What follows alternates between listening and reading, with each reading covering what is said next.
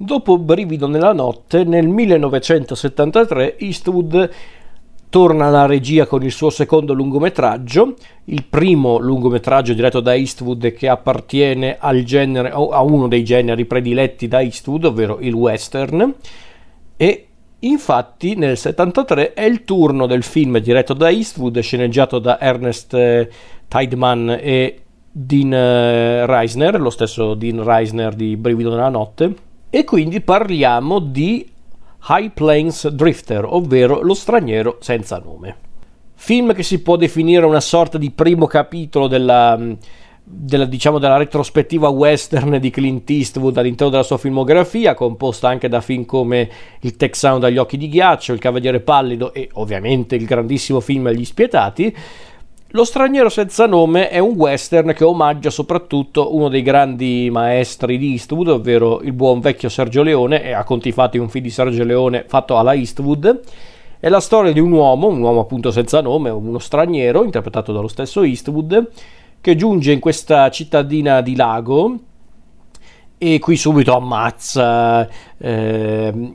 tre pistoleri, arriva tanto così da stuprare una donna, insomma un bravo ragazzo, insomma, per gli standard del, del, Far West, immagino. No, scherzo, è già un personaggio un po' così. E a quanto pare l'uccisione di questi tre pistoleri, che sono dei pistoleri assoldati da una compagnia mineraria, ehm, per, per, per, sono stati assoldati per proteggere la città e anche per appunto perché vengono pagati. E la morte dei tre pistoleri è un evento scatenante che potrebbe portarne altri nella cittadina e quindi in pratica lo sceriffo della città chiede allo straniero di, di diventare praticamente una sorta di protettore della città e diciamo che per soldi lo straniero accetta e ha inizio la vicenda appunto di questo film. Allora, non vado oltre per chi non ha visto il film. È un film molto affascinante, molto interessante per l'estetica, ma proprio anche per come è realizzato, per la fotografia di Bruce Sartis, il montaggio di Ferris Webster, le musiche di, di Barton, ma anche scenograficamente parlando è un film molto affascinante, le scenografie di Henry eh, Bumstead eh, sono davvero notevoli. Eh, lo stesso Eastwood eh, ha questa volontà anche interessante di prendere uno dei suoi personaggi più iconici, ovvero l'uomo senza nome di, di Sergio Leone, per, eh, per, fare appunto questo personaggio a dir poco controverso. Questo personaggio che noi dovremmo definire l'eroe della storia, ma che non può essere per tanti motivi l'eroe della storia, anche perché è un personaggio spesso disgustoso in certi punti per i suoi comportamenti, per le sue azioni, insomma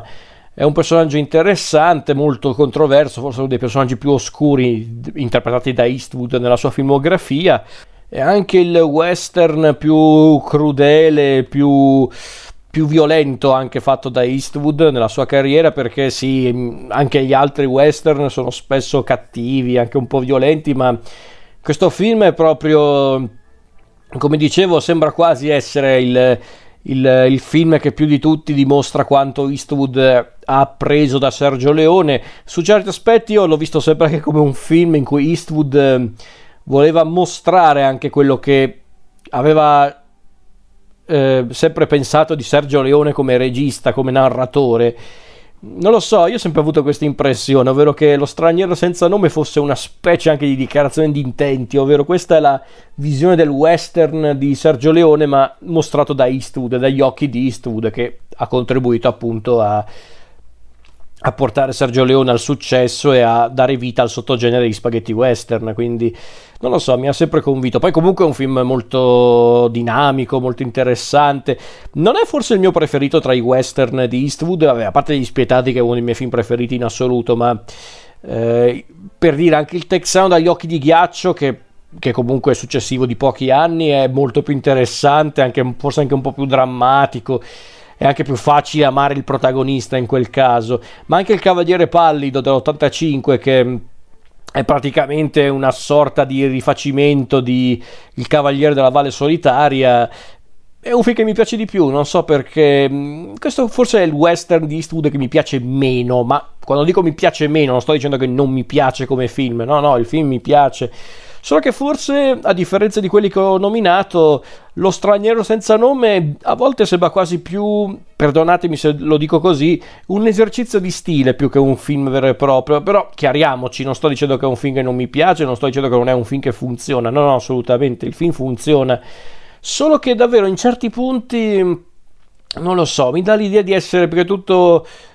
eh, Clint Eastwood che vuole fare appunto il suo omaggio a Sergio Leone ma che vuole anche in un certo senso sbizzarrirsi come regista, il che ci sta, eh, per carità, non è una, un atteggiamento da criticare, solo che mi ha sempre incuriosito questa cosa.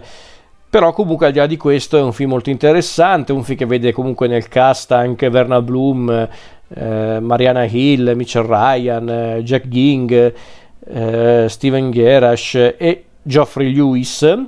Quindi è un film comunque interessante per carità. Eh, ripeto, forse non è il western eh, più interessante tra quelli fatti da Eastwood, però ci sta per carità una rielaborazione un po' della classica storia vista in tanti spaghetti western, con qualche variante, come per esempio il socio, l'amico, eh, l'amico è una parola grossa, diciamo il socio di, di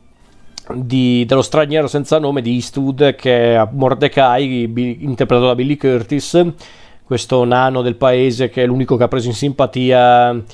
eh, lo straniero che cerca di aiutarlo insomma è un film molto interessante. E come dicevo anche un film molto crudele molto cattivo in, in tutto nel, nel, per come appare per come racconta la storia per come descrive i personaggi è proprio un, una storia popolata da persone orribili, da personaggi orribili, orribili nel senso a livello morale, intendo dire. E non dico che arriva a un punto in cui lo straniero ti sembra il meno peggio, però quasi in certi punti, però fino a un certo punto, ripeto, è un film molto controverso su quell'aspetto. Però funziona anche per questo, immagino. Il che è anche strano perché poi Eastwood nel 73 ha diretto un altro film, un film che è completamente diverso rispetto a questo, che però ti fa anche capire quanto Eastwood sia anche mh, bisognoso di raccontare tutti i lati della sua personalità, sia quelli più controversi, come appunto quelli incarnati dallo straniero senza nome, e quelli un po' più, diciamo, sensibili e dolci, visti nel film eh, contemporaneo, ovvero Breezy, che, di cui parlerò nella prossima puntata ma al di là di questo, Lo straniero senza nome è un film molto interessante, molto affascinante a livello visivo e quindi io lo consiglio. Ma io, ragazzi, non è per dire, a parte rarissimi casi, io consiglio tutti i film di Eastwood, eh, in tutta onestà, perché Eastwood è sempre un regista impeccabile, al di là della qualità di alcuni suoi film ma soprattutto con Eastwood potete star certi che avrete sempre comunque grande cinema. Magari c- grande cinema non vuol dire necessariamente grandi film, eh? Grande cinema non vuol dire necessariamente grandi film, eh? non sempre almeno, in alcuni casi sì, anche grandi film, ma grande cinema, ovvero grande intrattenimento cinematografico e grande esperienza cinematografica. E questo film, Lo straniero senza nome, non è esente da questa mia impressione.